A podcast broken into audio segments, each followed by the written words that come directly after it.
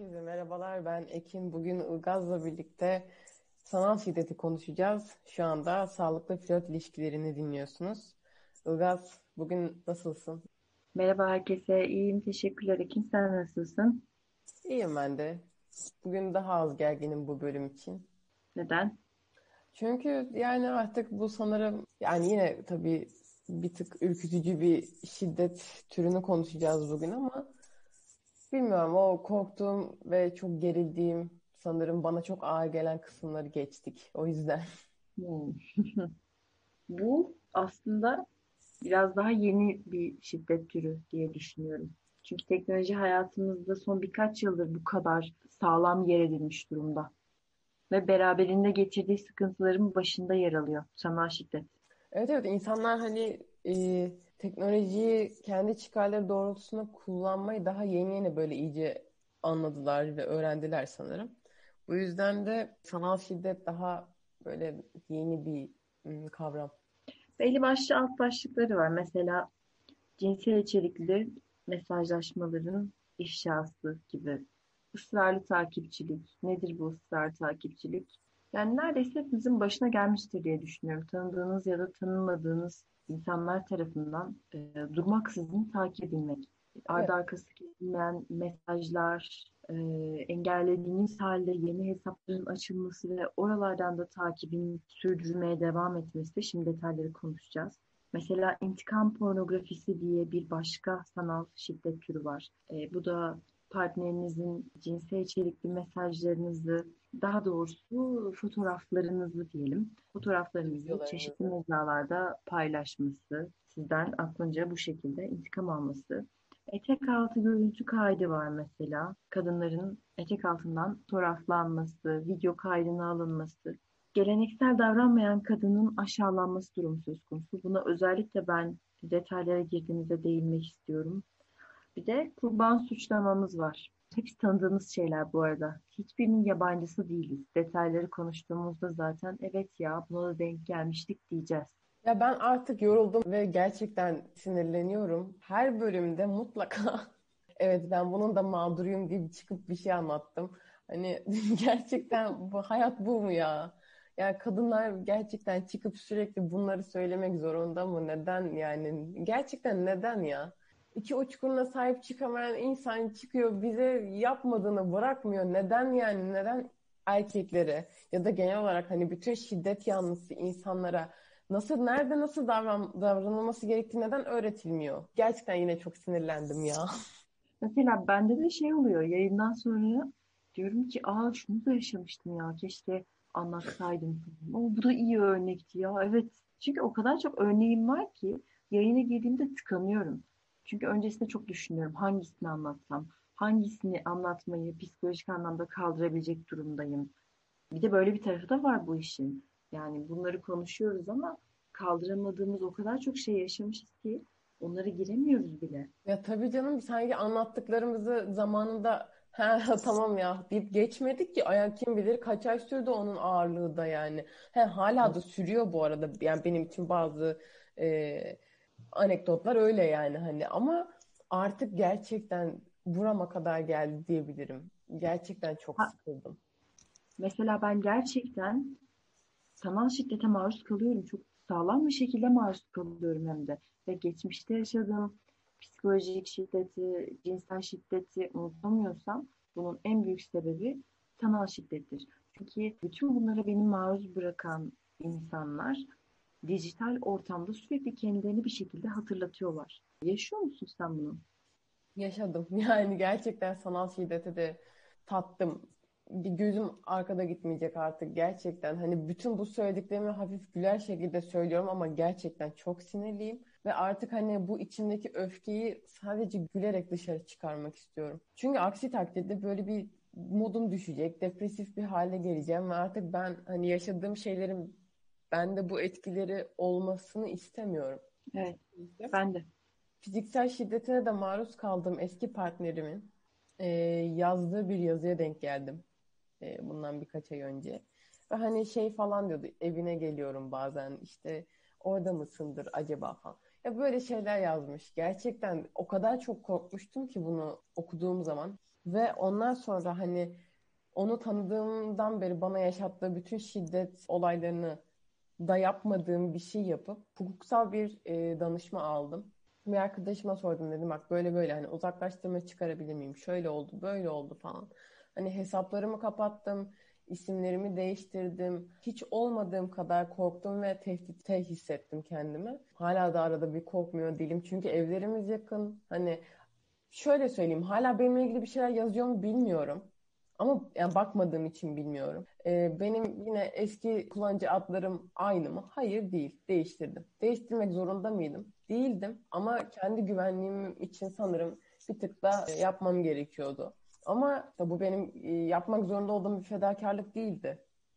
Evet. Mesela ben e, kullanıcı adlarımı değiştirmedim. Hesaplarımı kapatıp yeni hesaplar açmadım kendime. Fakat benim de çözüm yolum şu oldu. Bir şekilde bana sürekli kendini hatırlatmaya çalışan insanları görmemek adına onlarla ortak tanıdıklarımın hepsini sildim. Bunu yapmak zorunda değilsin mesela. Evet, kesinlikle. Sonuçta benim onların arasında gerçekten sevdiğim insanlar da vardı. Evet, kızgın oldum ama yine de sevdiğim insanlar vardı. Fakat dayanamıyordum görmeye, o korkunç baskıya ve hepsini temizledim. Çünkü başka türlü insan akıl sağlığını koruyamıyor. Ee, eski sevgilim benimle ilgili hala bir şey yazıyor mu? Hala acaba kendimi güvensiz hissetmem gerekiyor mu diye düşünüp stalklamıyorum, bakmıyorum yani. Hani benim yaptığım stalk da bu arada hani çok ciddi boyutta bir şey değil. Sadece hani kendi güvenliğimi sağlamak açısından hani arada bakma bakmak gerekiyormuş gibi hissediyorum yani. Ama uzun süredir de bakmadım. Hala bilmiyorum ne kadar güvendeyim. Evet, benim de kendimi gerçekten güvende hissetmediğim çok fazla olay yaşandı. Yani mesela bunu psikolojik şiddette anlatmıştım yanılmıyorsam. Bir partnerim benim telefon numaramı dağıtmıştı. Bir canlı yayında telefon numaramı dağıtmıştı ve o gece tanımadığım insanlar beni arayıp e, adresini de bulduklarını, evime geleceklerini söylemişlerdi. Ve ben o gün sabaha kadar yaşadığım o işkenceyi ömrüm boyunca unutmayacağım. Sabah koşarak savcılığa gidip ne yapmam gerektiğini öğrendiğim o gün. Yani ben bunları hafızamdan silemiyorum mesela. Ya da daha hafif sandığınız ama aslında etkisi daha ağır olan şeyler de yaşayabiliyorsunuz. İşte sosyal medya üzerinden atılan iftiralar. Bunu da psikolojik şiddette anlattığımı hatırlıyorum. Bir partnerimin onu aldattığımı iddia etmesi ve kesinlikle böyle bir şey yapmamış olmam ancak bir iddia üzerinden beni ortak tanıdığımız herkese rezil etme çabası ve benim bunun altından kalkamamam. Cevap vermedikçe işlerin daha da çığırından çıkması. Bunlar hepsi birer sanal şiddet. Şöyle bir şey yaşamıştım. Fiziksel şiddetine maruz kaldığım e, eski partnerim de Instagram şifrem vardı. Bir gün bir arkadaşıma bir mesaj atmıştım böyle dolmuşum yani. E, partnerim de çok müsait değil hani o zamanlar üstünde bunu taşımaya diye hani onu anlatmak istememiştim. E, o yüzden böyle hani şöyle kötü hissediyorum falan diye böyle çok da detaya girmeden bir dostuma işte mesaj atmıştım Instagram'dan. O da bu mesajı gördü. Çünkü girip özellikle girip bakmış yani kime ne yazmışım falan diye. Onu görünce sen işte ona böyle böyle yazmışsın. Neden bana anlatmıyorsun? Yok bilmem ne falan. Bir şey diyeyim mi? Hayatımda yaşamadığım kadar kendimi savunmak zorunda kaldım yani o an. Yani ne yapmışım? Bir arkadaşıma mesaj atmışım. Bunun için de mi özür dileyim? Şu an bilmiyorum anlayabiliyor musun ne kadar sinirli olduğumu. Ama gerçekten hani sanki o anı tekrar yaşıyor gibi hissediyorum şu anda. Bu çok korkunç bir şey. Kesinlikle anlıyorum çünkü bir benzerini yaşadım ben de. Benzerlerini diyeyim daha doğrusu. Mesela şimdiki aklımla sorsan e, hayatıma benden sosyal medya hesaplarımın şifresini isteyen bir insan dahil eder miyim? Hayır etmem. Ama hayatınızın belli dönemlerinde yani bunu neden yapmışım ya dediğiniz şeyleri yapmış oluyorsunuz. Bilmiyorsun ki başına ne gelebilir bilmiyorsun yani hani bunu bu şekilde öğreniyorsun. Bir insanın bir insandan bunu talep etmesi bir saygısızlık örneğidir ve senin özel alanını ihlal etmesine müsaade ediyorsun. Ama şimdiki aklın olsa yapar mısın? Yapmazsın. Ben de zamanında bir partnerime e, sosyal medya hesabımın şifresini vermiştim ve orada Arkadaşlarımdan gelen özel mesajlar. Mesajlarıma giriliyor. Mesajlarım okunuyor. Sonra bana onun hesabı soruluyor. Ne haklı girersin diyor. Ve kendime kızıyorum aslında işte. Sen verdin bu hakkı. Bu yanlışı sen yaptın. Mesela oradan e, işte e, daimi olarak şu kimdi? Bunun fotoğrafını neden beğendin? E, şu senin fotoğrafını niye beğendi? Yahu ne bileyim ben o kişi benim fotoğrafımı neden beğendi? Düşünsene yani. Ne, nereden bileyim? Tanıdığımız insanlara maruz kaldığımız sanal şiddeti bir kenara bırakalım. Tanımadığımız insanlardan maruz kaldığımız sanal şiddetleri var. Yani ben buna bunu çok sık yaşıyorum. Gerçekten çok sık yaşıyorum. Şimdi şeye bir nebze artık ne yazık ki alıştım. Bir yerlerden pornografik fotoğraf gönderen tiplere, e, bu sokak jargonuyla konuşanlara. Ama beni asıl ürküten ne biliyor musun? Instagram'da şey özelliği var ya senin takip etmediğin insanların sana attığı mesajlar mesaj istek kutusuna düşüyor. Benim orada çok fazla mesaj oluyor. Bir gün girdim baktım. Bir tane adam bana bir sene boyunca düzenli olarak her sabah ve her akşam mesaj atmış. Bu bana çok korkunç geldi. Ben korktum. Sadece günaydın ve iyi akşamlar da değil. Mesela hikaye atmışım. Hikayemle ilgili bir şeyler yazmış falan. Dedim ki bu, bu bir hastalık olmalı ya. Neden? Niye bana düzenli olarak her gün mesaj atarsın ki? Niye hala atmaya devam edersin mesela? O adamdan çok korkmuştum. Beni bulur mu? Kim? Acaba tanıdığım biri mi? Belki de sahte hesaptır. Beni korkutmak için yapıyordur bunu. Şeye de maruz kalmıştım ben. Aynı anda birkaç tane sahte hesaptan aynı mesajlar geliyor. E, benimle evlenir misin yazdı bir tane hesap bana. Engelledim geçtim. Çünkü saçma sapan şeyler de yazdı beraberinde bir başka sahte hesaptan orada yazdığı şeyleri tekrar etmeye başladı. Düşünsene bu nedir ya? Yani nasıl bir şeyle baş başayım ben şu an dedim ya. Kim bunlar? Ne yapıyorlar? Benden ne istiyorlar? Evet yani ben de kendimi korumak için mesela hesabımı gizliye aldım yani. Almak zorunda mıyım? Değilim. Bunun altına yatan motivasyon nedir yani? Evet. Yani neyse ki hani şuna mı şükredelim hani e, işte sextingimiz yoktu da işte ifşalanmadık ya da işte intikam pornografisine maruz kalmadık. Bilmiyorum. Şöyle bir güzelliği var bu işin. E, haklarımızın korunduğunun bilincindeyiz. Karşı tarafta bu mesela cinsel içerikli mesajlaşmaların ya da işte intikam pornografisi için ellerinde tuttukları fotoğrafların yayınlandığı takdirde e, büyük cezalarla karşı karşıya kalacaklarını biliyorlar. Bu işin böyle güzel bir tarafı var. Buna güveniyor musun bu arada? Benim hiç güvenim yok çünkü. Bir kere bu durum siciline işlendi. Bir kere artık orada kapı gibi yazıyor yani. Geçmişinde böyle bir suç işlemişti diye. Şimdi bir yerde işe girmek istediğiniz zaman sizden istenen belgeler arasında her zaman adli sicil kaydı vardır bilirsiniz. Yani hiç kimse de orada herhangi bir şekilde bir suç kaydı olanı kolay kolay bünyesinde çalıştırmak istemiyor. Yani insanların bu kadar şerefli olduklarına da inanamıyorum artık. Çünkü eğer böyle bir şey olsaydı sence hala bu kadar yüksek bir yüzdeyle kadın cinayetleri yaşanır mıydı? Ya da biz hala bugün burada şiddet konuşuyor olur muyduk? Evet, buna kesinlikle katılıyorum. Yani iyi halmiş, yok kravat takmış, oradan 5 yıl. Şeyi biliyor musun mesela Aydın Üniversitesi öğretim görevlisi Aylin Sözer'in cinayetinde herkes başta flört cinayeti sandı bunu. Ama evet. şöyle bir şey varmış. Yani kadın adamı hiçbir şekilde tanımıyormuş ve evet. adam iyi hal indirimi alabilmek için e, eski sevgilisiyim demiş. Şimdi burada ben kurban suçlama durumunun söz konusu olduğunu düşünüyorum ve altında geleneksel davranmayan kadının aşağılanması psikolojisinin yattığına inanıyorum. Ne yolla hemen bunu izah etmek istiyorum şimdi. Yani ne oluyor kardeşim? Nikahsızmışsın. Senin sevgilin nasıl olabilir? Nasıl olur da nikahsız bir adam senin evine girebilir?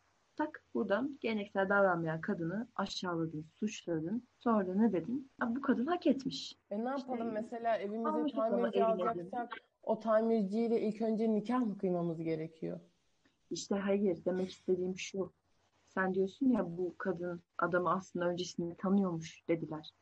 Hı hı. Ama çünkü adam demiş ki e, eski sevgilisiyim ama değilmiş yani eve gelen bir camcı mıymış neymiş? Aynen öyle. Adam bunu belki de bir şekilde buradan bir e, arabesk romantizm yaratıp indirim alacağını bilerek söylüyor. Fakat insanların da bunun üzerine direkt atlayışı ve buradan beslenerek sosyal medyada bir linç ortamı yaratışının sebebini ben kurban suçlamaya bağlıyorum. Tamam, Kurban suçlamanın altında da geleneksel davranmayan kadının aşağılanması psikolojisi olduğunu düşünüyorum. Zaten baktığın zaman mesela Münevver Karabulut cinayetinden sonra ne konuşuldu bu memlekette? Neden Cem Garipoğlu'nun evine gidildiği konuşuldu? Neden işte e, bu kadar mini boy etekler giymeyi tercih edildiği konuşuldu? Bunlar konuşuldu. Üzgünüm ama böyle. Pınar Gültekin'in ardından neden evli bir adamla birlikte olduğu konuşuldu. Ama adamın hani evliyken neden başka bir kız arkadaşı olduğu konuşulmadı mesela. Evet. Pınar Gültekin'in ardından çok daha başka şeyler de konuşuldu. Asla girmek istemiyorum bu konulara ama e, kesinlikle bu söylediğine katılıyorum. Flört ilişkilerinde genellikle doğan problemler her zaman kadının üzerine yükleniyor. Yani mesela bilmem kaç yaşına gelmiş büyük büyük patron abilerimiz eşlerini aldattığında genellikle eşini hangi kadınla aldatıyorsa o kadın suçlanıyor. Yani diyor ki o kadın yuva yıktı diyor. Ama o yuvayı aslında o adam yıkıyor o kadınla birlikte olarak. Yıkmasın, yıktırmasın. Gelip başka bir kadınla birlikte olmasın o zaman. Hep bir kadının üstüne yıkılıyor böyle şeyler. Ben anlayamıyorum gerçekten. Çıkamıyorum bu işin içinden yani. Yani böyle ilişkiler mesela hani aşk üçgeni diye romantize falan ediliyor bir de. Ya bu o kadar basite indirgenebilecek bir şey olduğunu düşünmüyorum. Kesinlikle.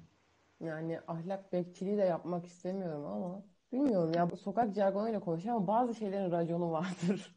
Yolu yordamı. Evet, Evet. yani Ilgaz e, yavaştan toparlayalım E, çünkü çok sinirlendik ve e, bu sinirimizi de programımızın e, süresine yansıdı biraz.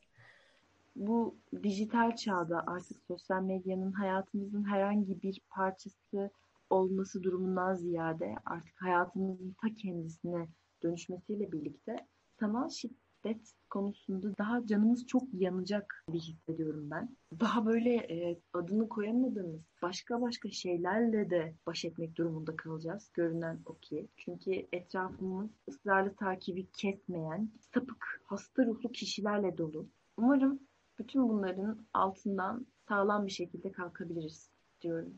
Kimse kendini yalnız hissetmesin diye bunu özellikle belirtmek istiyorum. Çünkü sanal şiddetin insanlara ne yapabileceği, bir insanı ne kadar kötü bir duruma sürükleyebileceği de zaten gözle görülür bir gerçek. Bundan daha öte ne olabilir ki? Ama kimse kesinlikle kendini yalnız hissetmesin. O kadar da kolay değil. Evet Ilgaz e, kapatmadan önce eklemek istediğin bir şeyler var mı? Evet, şöyle ki başta da söylediğimiz gibi sanal şiddet bizim çok daha yeni hayatımıza giren bir şiddet türü. Son birkaç yıldır bizimle olan bir olgu. Biz kadın olarak bunu da hayatımızın içine aldık. Bunu da reddetmeyi başardık. Bunun da üstesinden geliyoruz. Bununla mücadelesini verebilecek kuvvetteyiz. Benim tek ricam yasal yollara başvurun. Kanunların size verdiği haklardan lütfen yararlanın. Lütfen kimse kendini yalnız hissetmesin. Evet biz burada her zaman dostane bir e, ortam yaratmak için bulunuyoruz. Her bölümde bahsettiğimiz gibi asla profesyonel bir yaklaşım sergilemiyoruz. Evet Ilgaz bugün yine benimle birlikte olduğun için çok teşekkür ederim. Konuyu bugün ısrarla takipten aldık. Kurban suçlamaya getirdik. İntikam pornografisinden ifşalara geldik. Konuştukça sinirlendik. Sinirlendikçe konuştuk. Çok teşekkür ediyorum bu tatlı sohbetin için yine. Ben bile burada e, yalnız olmadığımı hissediyorum seninle birlikte. Çok teşekkürler. Görüşmek üzere. Hoşça kal. Ben teşekkür ederim. İyi ki varsın. Bunu da eklemek istiyorum. Hoşça kal.